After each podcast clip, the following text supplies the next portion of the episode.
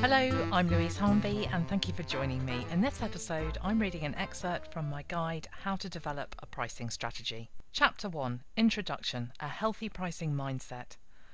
This guide's purpose. This guide will show you how to develop a pricing strategy that puts you and your business front of mind. The approach you take will be based on your needs, your preferences, and your circumstances. You won't find me preaching to you about what you should charge or how you should charge. Instead, I'll guide you through the options so that you can make informed decisions based on what you feel comfortable with now. Then, if you want to make changes later because your business has grown or shifted, you can review alternative approaches with confidence.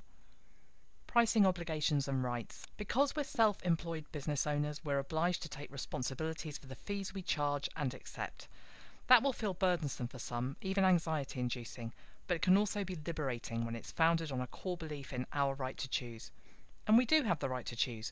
No one else can or should make our pricing decisions for us because no one else has enough relevant information to make an informed assessment of what's appropriate. We also have the right to price as we wish without shame or fear, regardless of whether others, fellow editors, and clients consider us too cheap or too expensive. There will always be someone in the global market of editors who's charging less, and there will always be someone who's charging more.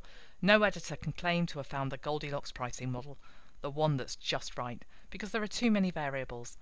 That's worth remembering every time you feel anxious, every time you feel judged, every time you feel unsure about your prices. Pricing is a journey. Just because we choose a particular pricing model now doesn't mean it has to stay that way.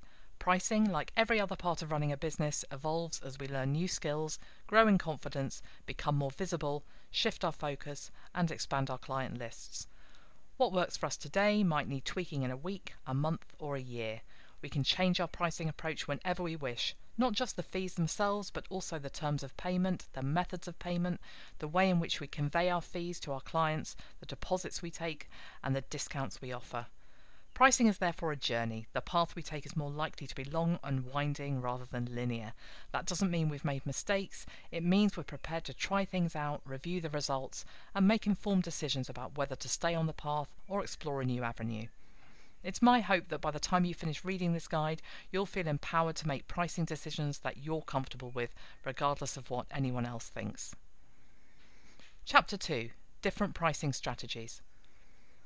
Why pricing needn't be stressful. Pricing is the topic most likely to stress out editors, newbies and old hands alike. We worry about getting it wrong, making a mistake, about undercharging and overcharging. Perhaps imposter syndrome and fear are holding our prices down, or maybe arrogance and stupidity are pushing our prices too high.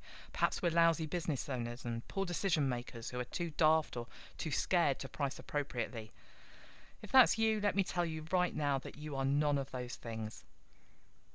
Framing pricing in terms of strategy. Regardless of the price you decide to offer, there is a reason behind it and a name that describes your approach, one that will be recognized throughout the global business world. You might not yet know what your preferred strategy is called, or realize even that it's a thing strategically. This knowledge and recognition will help you frame your thinking such that every time a critic calls you out on your choice, and that critic might be you, you can justify your decision in business terms. What follows are brief descriptions of the most oft applied pricing strategies. That's the end of this reading. I hope you'll think about joining me in this guide where you can access the rest of the material. Bye for now.